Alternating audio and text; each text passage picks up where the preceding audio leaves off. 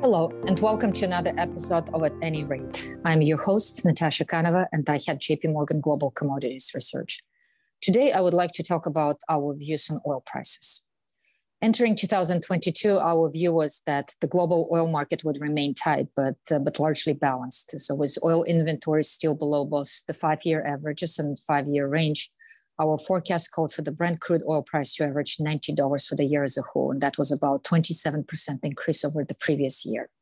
So while we saw the global crude oil market as balanced, oil products markets like diesel and gasoline already in November 2021 appeared tight heading into 2022. Structural shortages of refining capacity in the Western world uh, were further exacerbated by a sharp cut in oil product exports quarters by China underscoring Beijing's determination to cut emissions while consolidating its refining industry. This trend already began in 2021 with the government's crackdown on the, on the independent refining sector. So the oil prices bottomed at 60, uh, just slightly under $69 on December 1st. And after that, the prices began to move significantly higher when several Western media uh, reported, uh, began quoting US and other officials that a Russian attack on Ukraine was imminent. And then the price broke $100 per barrel on February 24th, which was the day Russia launched an invasion into Ukraine, hitting triple digits for the first time since 2014.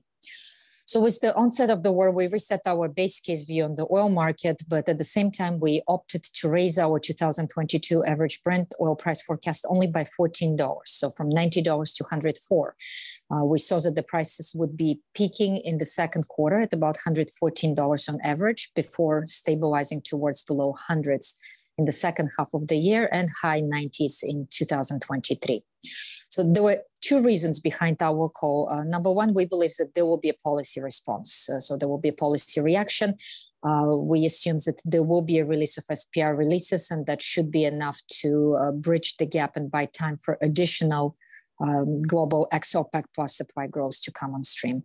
Uh, second, uh, and that was the main view, um, the main reason behind our view is that while numerous oil market analysts and traders predicted that the impact of sanctions on the Russian exports and production would increase over time, uh, our view was the exact opposite. So we believe that the interruptions to Russian oil supplies would be most acute immediately following the invasion uh, due to self-sanctioning. But then we believe that given that the addition of Russia means that almost one fifth of global oil production capacity would be under some some form of sanctions. Yes, it's Iran, Venezuela, Russia.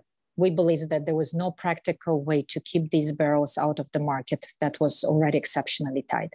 Um, essentially, our view was that given time, Russia would be able to reroute its deeply discounted oil to willing buyers eager to curb domestic inflationary pressures. Um, so behind our view on that was that a we believe that there is enough uh, shipping capacity. Uh, so we estimated that there will be almost uh, 3.2 million barrels per day of capacity to uh, to transport Russian crude oil. That that would be enough to offset all its pre-war crude exports to to the EU, US, and UK. Uh, and um, not only that, we believe that this um, tanker volumes could potentially increase substantially were Russia to be successful in expanding both its oil exporting ports, but also its East Siberia Pacific Ocean pipeline uh, in Russia's Far East. Um, we also believe that countries would begin to provide sovereign insurance uh, to allow this flow of deeply discounted Russian oil in case the insurance related sanctions hit the shipping industry carrying Russian oil. Um, and finally, crucially, we believe that with the onset of the war, this oil product dislocation became a significantly bigger issue, uh, given Russia's status as the world's largest exporter of refined oil products. So, what we believed, you know, that Russia would be successful in marketing its crude uh, to giant refining complexes in Asia. But at the same time, if you look who the natural buyers of Russian oil uh, products, those are the Western countries with a structural shortage of refined capacity, um, so the countries that banned seaborne imports of Russian crude and products.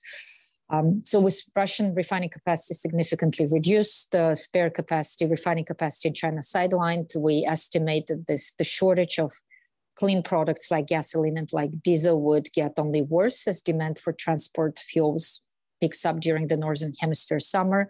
Uh, this would push product prices higher, in turn putting pressure on consumers and leading to demand destruction, even if crude oil prices remained largely, large, largely stable. So this view has largely played out. Um, Russia initially struggled to find a replacement for uh, Western consumers of its oil products, uh, but um, and it had to shut down its refining. But uh, Russia, at the moment, what we're observing is that it has not only found new buyers, but actually, it's at the moment it's selling more oil, more crude oil that it was selling prior to the war. Uh, Russia is still selling less products compared to prior to the start of the war, but uh, there are signs that the shipments of this bottom of barrel oil products like fuel oil, for example, are starting to recover as well.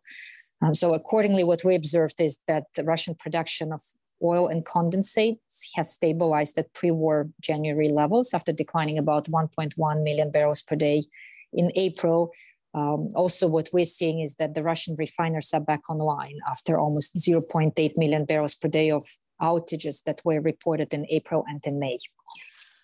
Um, so insurance coverage, you know, we have been writing a lot about that. So you, you, you, can read in our report. So that it does seem that that issue has been solved as well. So the state controlled Russian national reinsurance company is now acting as a main uh, reinsurer of Russian ships, including uh, the Sovcomflot fleet. Uh, from its side, India is providing um, safety certification for the fleet operated by uh, by Sovcomflot uh, and enabling oil exports to India and elsewhere. elsewhere. Um, we also understand that uh, the Chinese insurance um, apparently looking to take on business that was previously covered uh, by their Western counterparts but they would likely require sovereign guarantee from that side. So overall, uh, our base case view on price hasn't changed since we last published on March published our views on March 16th. Um, so we believe that at that time that markets uh, need time to adjust, but this process is already under well underway. Russia is selling. Uh, Russia is selling more crude. Um, the policy response from the US and the other IEA members countries should not go unnoticed. So this 1.2 million barrels per day of monthly drawdowns of global strategic petroleum reserve continue to be a major source of incremental supply uh, that allowed not only to offset disruptions in Libya and Ecuador, but also compensate for underperformance of core OPEC countries. Um, so looking forward, demand will also begin to react to record high oil product prices. Uh, we're already observing the the first crack in the US gasoline demand. That's the one that is underperforming significantly versus our expectations.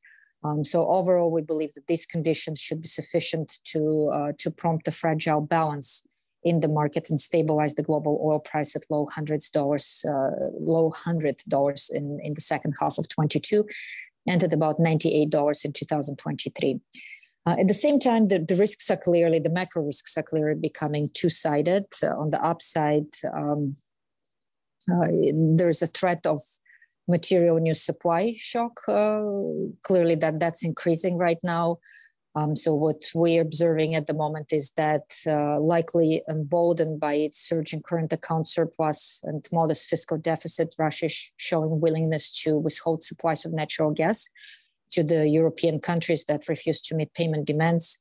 Um, so far, Russia has not been inclined to disrupt its oil exports, uh, which account for about half of Russia's budget revenues. Um, but the decision by the G7 countries to consider oil price caps to limit Russian revenues could uh, could be met by uh, by cutback in supply. So we do believe that this uh, this uh, this threat is, uh, is quite credible. Um, so what that means exactly is that if we assume a, a hypothetical three million barrels per day reduction in in Russian um, in, in Russian overall exports, uh, we, we estimate that the price uh, that could cause the global Brent price to jump to about $190 uh, per barrel. Uh, the downside risks are also looming. Um, so, for example, you know what we're observing in the data that this economic expansion has been buffeted by a set of adverse shocks, uh, which have sharply sh- slowed growth momentum. Uh, has also significantly weakened sentiment. For, just to give you some example, in January, our economists had anticipated the first half uh, of this year global growth to average 4.1%, um, but the economy currently is tracking uh, a meager gain of just 1.1%. Um, so even after incorporating this expected reopening bounce in China in the second half of, of this year, the DM economy is growing at, at a sluggish 1.7% in the second half. Uh, that that would be enough to for the overall growth to grow at still below potential pace of about 2.3 percent. So what that means is that the impact on oil demand from this potent combination of deteriorating economic growth, sliding consumer confidence, and record high oil product prices is it's rather straightforward. Um, so again, some numbers. Um, at the beginning of the year, we expected oil demand to average 101 million barrels per day in 2022. That was about 600 kbd above 2019 and the record high. Uh, now we call for a substantially slower growth trajectory for this year, uh, with global oil demand remaining about 600 kbd below pre-pandemic levels. Um, U.S. gasoline demand definitely accounts for the lion's share of the downgrade. Um, so we we have a pretty bullish outlook on China. Uh, so we do believe that uh, China's oil demand uh, has fully recovered from April's COVID-related pothole, and it's set to grow through the end of the year. That will provide about 1 million barrels per day contribution to the global growth. Uh, we also believe that the summer travel in the Northern Hemisphere remains highly supportive. And despite this record or near record high gasoline, diesel, uh, and the airline ticket prices, pent up demand remains uh, pretty strong, uh, though it's being you know clearly tempered. So, but even so, um, we uh, we ran scenarios for three different uh, growth outlooks um, to, to, you know to, to estimate what would be the impact on the on the Brent oil price under different uh, recessionary scenarios. So the first scenario uh, we we considered was that it will be supply shock induced recession in the second half of this year, resulting in the global economy growing at about 0.5% in 2023. Um, under the second scenario, the global economy skirts recession in the second half, but inflation remains above central banks' comfort zones, forcing them to drive rates much higher and induce a recession in late 2023. Uh, and the third scenario is, a scenario of soft landing, which is our economist base, baseline forecasts. So what is interesting is that um, using the historical demand elasticities, we estimated that um, under the scenario when the global economy grows at about one and a half percent in 2023, uh, we discovered that oil demand would still increase by 0.6 million barrels per day year, year, over year. And even under the severe recession scenario, when the global economy barely grows, yes, at 0.5%, the world would likely still consume 240 kbd more oil in 2023 that, than, than it did in the year prior. Uh, crucially, what is also interesting finding from our research is that outside of the 1980 and 1983 and 2020 uh, recessions, uh, oil demand recovered and surpassed pre-recession levels the following year. So it's a very rapid recovery. So if we go by historical evidence and assume that the global economy enters recession in 2023, then global oil demand would likely bounce and uh, surpass 2022 levels by 2024. So what is uh, what is exactly the impact on the on the prices in, in under those scenarios? Is what is interesting is that this impact from lower uh, lower growth and lower demand growth is cushioned given prevailing supply constraints. And what you know our call for 2023 is that out of the three large supply contributions this year, two will be nearly exhausted by early next year. So this major SPR releases we, dis- we discussed uh, earlier, uh, they will be uh, they will be done by the end of October. We'll also see a range bound OPEC production next year. Um, so US production would be adding a significant amount of uh, volumes in the second half of this year, uh, about 700 kbd. Uh, but we anticipate that this growth will uh, screech to a halt in the first half 2023 as natural gas infrastructure constraints in the Permian Basin place a temporary cap on the oil output. Uh, we still expect total US crude oil production to grow um, just slightly under 1 million barrels per day on average in 2023, but growth was recently revised down by by almost 200 kbd and elsewhere supplies being maxed out with little opportunity for up, for upside. So because of this constrained situation on the supply side even with the lowered demand growth in 2023 as we at the moment we have about 1.3 million um, million barrels per day growth year over year next year um, under the soft landing scenario. And then we know we consider 200 kbd growth and 600 kbd growth but um, what we uh, what we discovered is that under this garden variety recession, the prices Brent oil price would still average ninety dollars in 2023. On the severe scenario recession, we'll be looking at the price of about seventy eight dollars per barrel. Uh, you know, slightly below 80, but still very, uh, I would have to say, historically very elevated price levels, in even under the recessionary environment. Thank you all to listening to the Commodities Edition at JP Morgan's At Any Rate podcast. We look forward to continue the conversation next week. This communication is provided for information purposes only. Please refer to JP Morgan research reports related to its content for more information, including important disclosures. 2022, JP Morgan Chase & Company, all rights reserved.